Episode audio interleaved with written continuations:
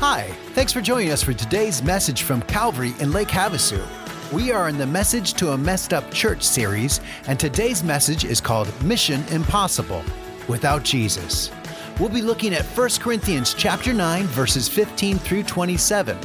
To follow along with the life notes, simply download them from calvaryaz.com forward slash life notes. Now, here is Pastor Peter Bunnell. And while you are sitting down, you can grab a Bible or a Bible app and open to 1 Corinthians chapter 9. Uh, for those of you on the Parker campus, welcome. Glad that you are here today. You can find a Bible uh, at the back of the room. Grab one of those. And we are looking, if you're using the Bibles that are here in the room, it's page 1137. Page 1137. So, um, I don't know about you guys, but I kind of really enjoy the Mission Impossible movies. Now, I haven't seen the newest one, so don't give away any spoiler alerts. But you know, they start out pretty predictable.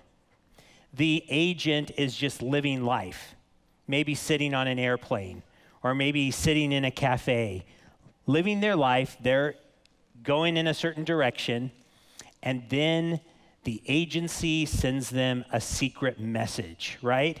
And it gives, the, it gives this agent a new, a new mission that they're going to have to fulfill. Okay, and um, what it does is it takes a life that's heading in one direction and switches, switches it around, and the agent now has this new mission that they're living for. And miraculously, like it does in all movies, it resolves in 90 minutes.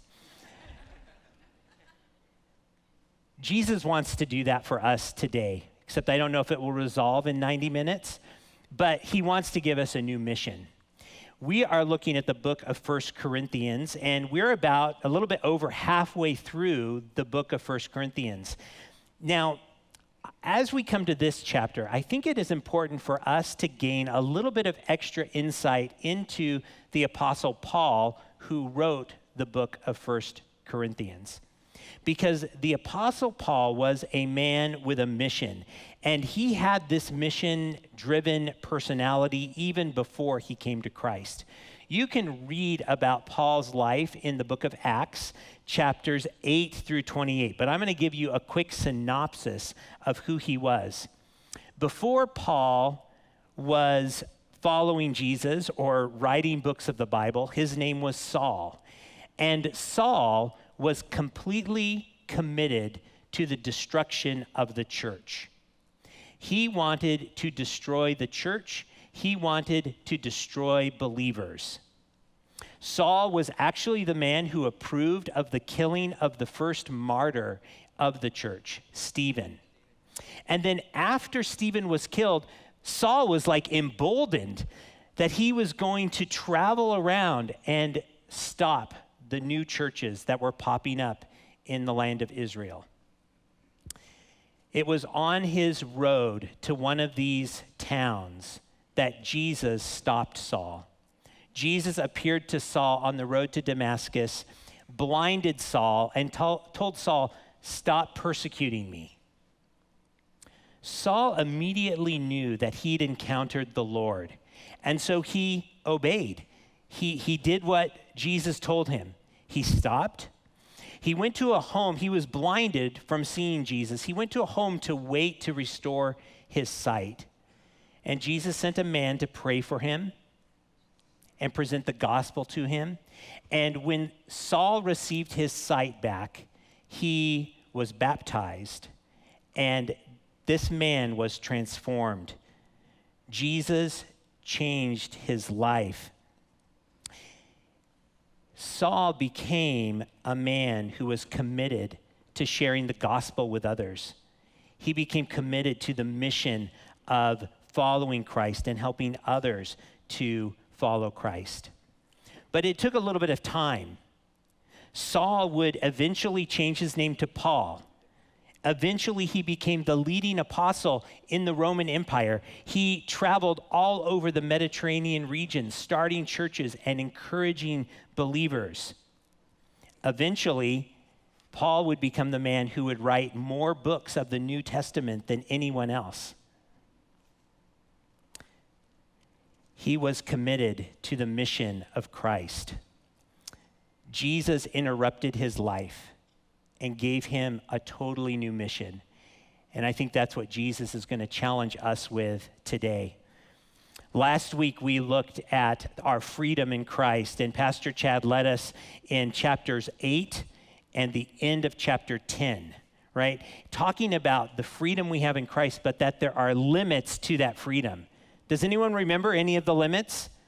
It's a pop quiz time. I'm serious. Does anyone remember? What were some of the limits? You can shout it out. Okay, the mission, right? Very good. What else was a limit? Gratitude. Gratitude. What else? serving, and love. Good, you guys got it. Okay, awesome. Yeah, so so these were limits, and chapter nine is right in the middle. And what we have in chapter nine is the apostle Paul expanding on what the mission is. What the mission is. And what we would see if we look at all three of those chapters and just start underlining, we're going to see that the mission is the gospel. The mission is the gospel. In 1 Corinthians 10:33 as he's wrapping up this section, Paul wrote this. He says, "Just as I try to please everyone in everything I do, not seeking my own advantage, but that of many, that many may be saved." Paul wanted to live a life and to do ministry so that as many people as possible could come to a life-changing relationship with Jesus the gospel. We need to be really clear on what that is. The gospel is the good news that Jesus came because of God's love for you and me. Jesus came. He lived a perfect life, but then he died on a cross for our sins. He took that death that we deserve so that anyone who trusts in what Jesus did would be forgiven. Now, of course, Jesus was perfect and he is God. And so death did not hold him down. Three days later, he rose again. And this proves that he can be our Savior. This proves that we can trust him to give us new life and to take us to heaven. This is the gospel, and this is the mission. Has that reality changed your life? One person, really? Has that reality changed your life? Good. I'm glad to hear that. But you know, you might be here and it hasn't changed your life, and it can in an instant. It, it, it's not rocket science. It's simply trusting in what Jesus did.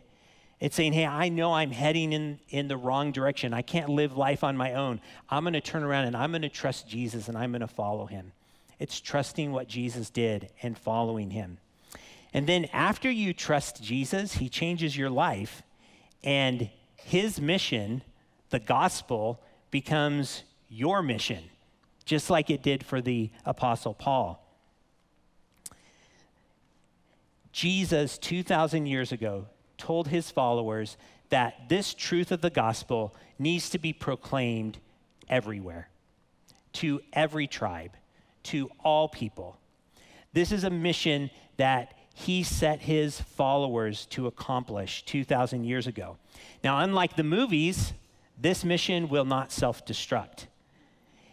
It has stayed the test of time for 2,000 years. It's as real today as it was when Jesus first spoke it. So, the mission, if you choose to accept it, will take time.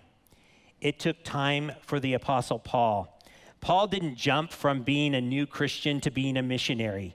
He didn't start writing the Bible the day after he was baptized. It took time. But by the time the Apostle Paul had written 1 Corinthians, he had some well tested principles on how to complete the mission. So, as we look at chapter 9, we're going to look at Paul's principles for completing the mission. The first part of chapter 9, we don't have time to read all of chapter 9. I encourage you to read it on your own. But the first part of chapter 9, Paul talks about the fact that he gives that, gave up his right to receive money for preaching the gospel. He could have asked people to donate to him as he was preaching and traveling, but he gave up that right. Um, he could have taken a believing wife along with him, but he gave up that right. um, he, he gave up the rights to eat and drink all the things that he might want to eat and drink for the sake of the gospel. So that's what the first part of chapter 9 talks about. And then uh, on the last part, we're going to start in verse 15. So if you've got your Bibles or your Bible apps, you can read along here. Verse 15. But I have made no use of any of these rights, nor am I writing these things to secure any such provision. For I would rather die than have anyone deprive me of my ground for boasting. For if I preach the gospel, that gives me no ground for boasting, for necessity is laid upon me. Woe to me if I do not preach the gospel. For if I do this of my own will, I will have a reward. But if not of my own will, I am still entrusted with a stewardship. What then is my reward? That in my preaching I may present the gospel free of charge, so as not to make full use of my rights in the gospel. So, Paul's first principle is to surrender your rights. Surrender your rights. He says he presents the gospel free of charge. He's not making full use of his rights. He gives up his desires. He gives up any profit he could have made. He gives up his comfort and his ease. Um, Paul was actually a tent maker. So he would actually be sewing tents and repairing tents while he did his missions work and while he traveled in order to supply for his needs. And he did all of this so he could effectively complete the mission and share the gospel. This reminds me of the Tuskegee Airmen of World War II. Uh, that movie, uh, I think it's called Red Tails, tells this story of the Tuskegee Airmen the, during World War II, the fighter pilots would be tasked with going to protect the bombers as they would go into enemy territory and drop bombs on the enemy. And these fighter pilots were tasked with the job of protecting the bombers. But as the movie tells it, the, the aviators were very, very committed to their own glory, right? They wanted to rack up how many enemies they could shoot down, and they wanted the thrill of the fight. So, what they would do is they would leave the bombers and they would go after the enemy fighter planes, leaving the bombers exposed. So then the bombers would get shot down. So, these aviators, the first aviators that had this task, had a terrible success rate. And eventually, the Air Force, despite some misplaced prejudice and low expectations, they entrusted this job to their African American aviators. And these men hadn't been trusted with much. The Air Force didn't believe they could handle it. And when they got the mission, they were excited too. They're like, all right, great, we're gonna go, we're gonna, we're gonna do the dogfights, we're gonna get the glory now. We're gonna notch, we're gonna put those notches on the side of our plane to show how many people we've shot down. But their commander said, no, you are sticking to the mission. You're sticking to the mission. So the Tuskegee Airmen gave up their rights for glory, their desire for fame and they stuck to the mission. They stuck right by those bomber planes, and they were able to increase the success rate of the American Air Force because they gave up their rights and their desires. This is what Jesus asks of us. This is what Paul modeled for us to lay aside our desires and our rights for the sake of the gospel. Can I invite you tonight to join the mission? Would you be willing to surrender some of your rights for the sake of the mission? You know, you have the right to a relaxing weekend. You work hard during the week. You have the right to a relaxing weeknight because you had a hard and busy day. But did you know that on Wednesday and Thursday nights, there are hundreds of kids that come, over 100 kids that come here to hear the gospel. And do you know what they need? They need adults who will love them and who will share the truth of Jesus with them and model what it means to live that way. You know, every weekend on this side of the building and on this side of the building, our classrooms are filled with over 200 kids that need to hear the gospel that they need adults who will explain to them what Jesus did for them and model Jesus' care and love for them. And this is a real need. We need adults in all of those ministries. So, my challenge to you is if you're gifted and skilled and talented at working with kids or with youth, and of course, if you can pass a background check, I would love to invite you to fill out one of those Red Connect cards and let the family ministry team know that you would be willing to explore serving in those ministries and completing the mission here. Maybe you're called to a different population, though. Maybe kids, that's not your thing. We need mission driven people who are willing to work with young adults who are willing to work with those with special needs, who are willing to go and visit shut ins who can't come to church. Maybe you have a specific population in your mind that you're like, I know these people and they need to know Jesus, and I want to be a part of reaching them. Maybe you're gifted at hospitality. So, welcoming people onto our campus, making coffee for them, uh, making sure they find seats. Maybe that's something that God is calling you to do. That is all mission. That is all mission. And maybe you want to use your muscles for the mission. Every Friday morning, there are men here that are moving these chairs around, getting them straight, getting them situated. Maybe that is a place you can engage in the mission. But I want to encourage you give up some of your rights so you can engage in this mission work. Now, I just talked about ministries that are within these walls of this church. But you know, there are thousands and thousands of people outside of these walls that need people that are driven by mission, that need people that are willing to tell them about Jesus and represent Jesus to them. And I think that some of Paul's next principles will help us kind of understand how we can go about doing that. So let's keep looking at 1 Corinthians chapter 9 I'm at verse 19 now. So in verse 19, Paul writes, For though I am free from all, I have made myself a servant to all, that I might win more of them. To the Jews, I became as a Jew in order to win Jews. To those under the law, I became as one under the law, though not myself being under the law, that I might win those under the law. To those outside the law, I became as one outside the law not being outside the law of God, but under the law of Christ, that I might win those outside the law. To the weak I became weak, that I might win the weak. I have become all things to all people, that by all means I might save some. I do it all for the sake of the gospel, that I may share with them in its blessings. So that gets to be a little bit of a, a mouthful, right? But let me just say this if I could sum it up in a few words, it's relate to others relate to others. That's his second principle. Paul's priority was on relating to other people. So to the weak, he became weak. To the Jews, he became like a Jew. To those who were outside of the Jewish law, he became like those outside of the Jewish law. He did whatever he could to reach the people that he was tasked to tell the gospel to. So, we often, when it comes to sharing the gospel, we have a come and see model, right? Jesus and his disciples did this a lot. We invite people to come and see what Jesus is doing. Come to church with me. I want you to see what's going on. Come and see what Jesus is doing. And that's a great model. Jesus used it. But we also need to engage a little bit in a go and tell model as well.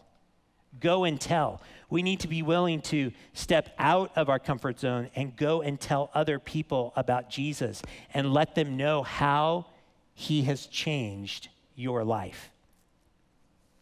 So in 1999, when my wife and I first started dating, I told her something. I said, We're not going to go on the mission field.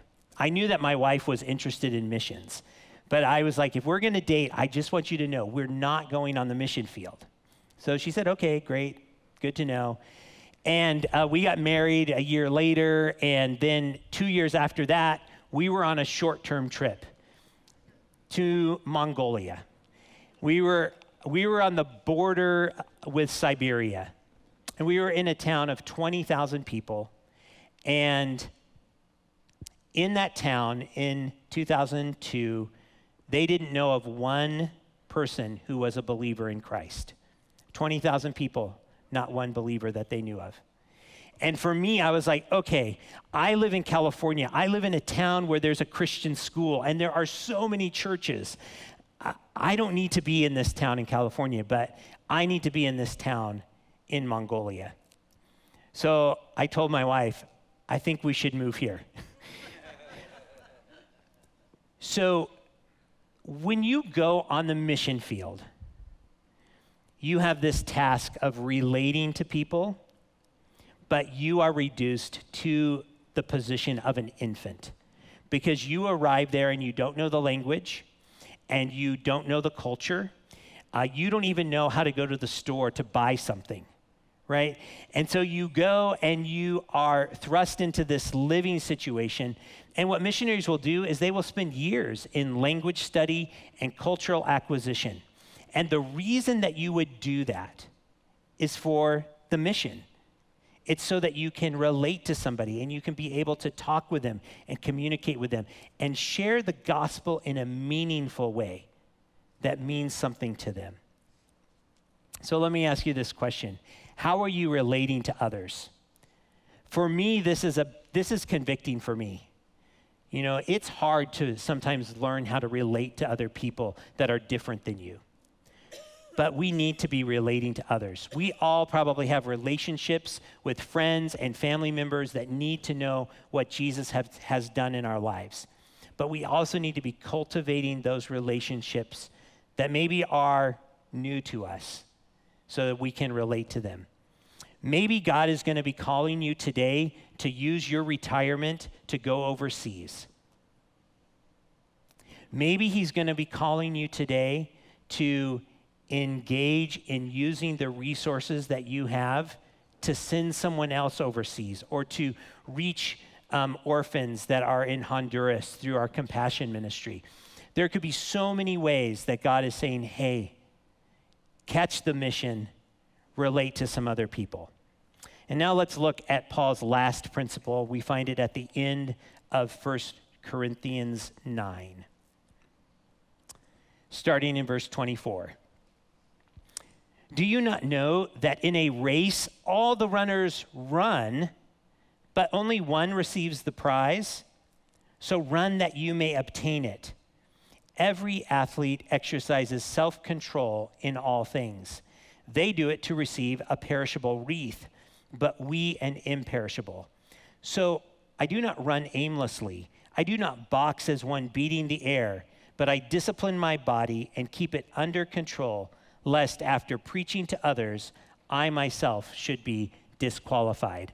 So, this passage is probably one of the more familiar ones. If you've heard this about running the race, you know, it's familiar, and we get that idea of running a race. And you know what's interesting about that command is that is the only command in all of chapter 9. Paul is telling everyone who's reading it, run the race. And that race is the gospel mission that he has been talking about throughout this whole chapter. Run the race. We can resonate with that sports analogy, can't we? We understand that athletes need to train, they need to build strength, they need to build endurance, they need to improve their skills, they need to know the rules of the game. Well, we need this in our gospel mission as well. We need to have spiritual strength. We need to be able to rely on Christ and on His Spirit so we can run the race and finish it. We need to have the skills so we know how we can best navigate sharing this truth with other people. I didn't do a lot of sports growing up, but the one sport that I did do competitively was swimming. Now, when you're doing competitive swimming, there are a lot of little nuanced rules that you have to be aware of right? Depending on the stroke you're doing, will depend how many hands you have to touch the wall with. Uh, depending on the stroke you're doing, will depend on what kick you can do, and what kick you can do underwater, and what kick you can do above water. And of course, when you're swimming, you have to make sure that you start at the right time. Now, nothing would be more disappointing than doing your whole race, especially if it was one of the longer swims, like you were doing four or eight laps, nothing would be more disappointing than to do that whole entire race And then when you get out of the water, the judge tells you you are disqualified. You didn't touch the wall right, or you did an extra kick when you shouldn't have. That was very, very disappointing. But the truth is is that athletes have to be aware of that. It matters how you run the race. It matters how you play the game. So, for those of us who are running the race of the mission, are you keeping yourself qualified? Are you training? Do you have places where you can study the Bible? Do you have people who you share life with? Can you tell them your struggles and do they encourage you to press on and pray for you? So, you all know the place where you can get that done here at Calvary is in our life group ministry. In two weekends, the first two weekends of September, we're going to do signups for life groups.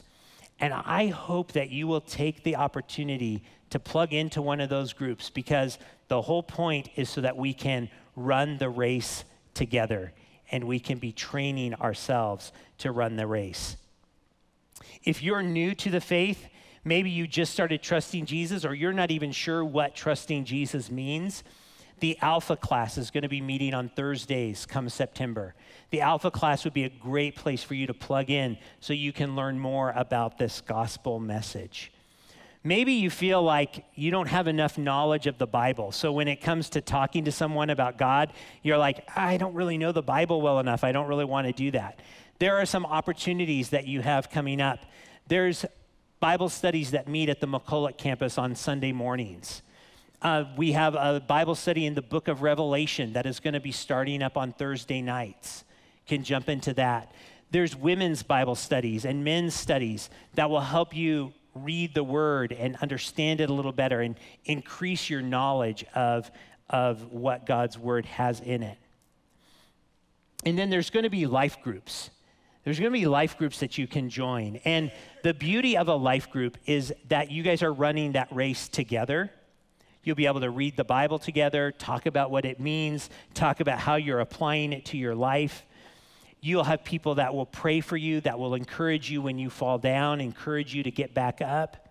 We need training partners, right? Life groups is a place to find that. So, this mission, should you choose to accept it, will require you to surrender your rights.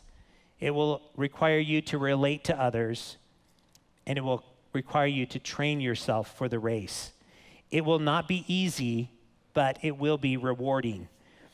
Paul ends this chapter with this hope of an imperishable reward. An imperishable reward. This is different than the trophies that you won as a kid or a high school athlete. This is different than the plaques and the accommodations that you might have earned as an adult and you have hanging on your wall. These are eternal rewards that last forever in heaven. And I hope that that hope of an eternal reward will spur you on to accept the mission, which would be impossible without Jesus. Would you pray with me? Heavenly Father, God, we are so thankful that you changed lives, that you send Jesus to uproot us and set us on the right path. Lord, this, this mission that the world would know you, that the world would trust you, that the world would see the goodness of your Son, Jesus Christ, and the change that Jesus can make. Lord, we want to engage in that mission. We want that mission to be something that influences Lake Havasu, Arizona, the United States, the whole world. Help us, Lord, to join that mission and to join you in what you're doing. And Lord, we're going to turn to communion now, a chance to remember what you did on the cross, a chance to be thankful for your body that was broken for us and your blood that was spilled for us so that we might be right with you and have a relationship with you. So, Lord, we do thank you for this communion that we're about to take for all that it means for us and all that it reminds us of. And it's in Jesus' name we pray. Amen. Paul's principles for completing the mission were to surrender your rights, relate to others, and train yourself. So, how are you doing with your mission? If you struggle to understand what it means to follow Jesus and would like prayer or have questions, I invite you to email us at questions at calvaryaz.com. One of our pastors would be happy to get back with you. Well, that will do it for today. Have a terrific week.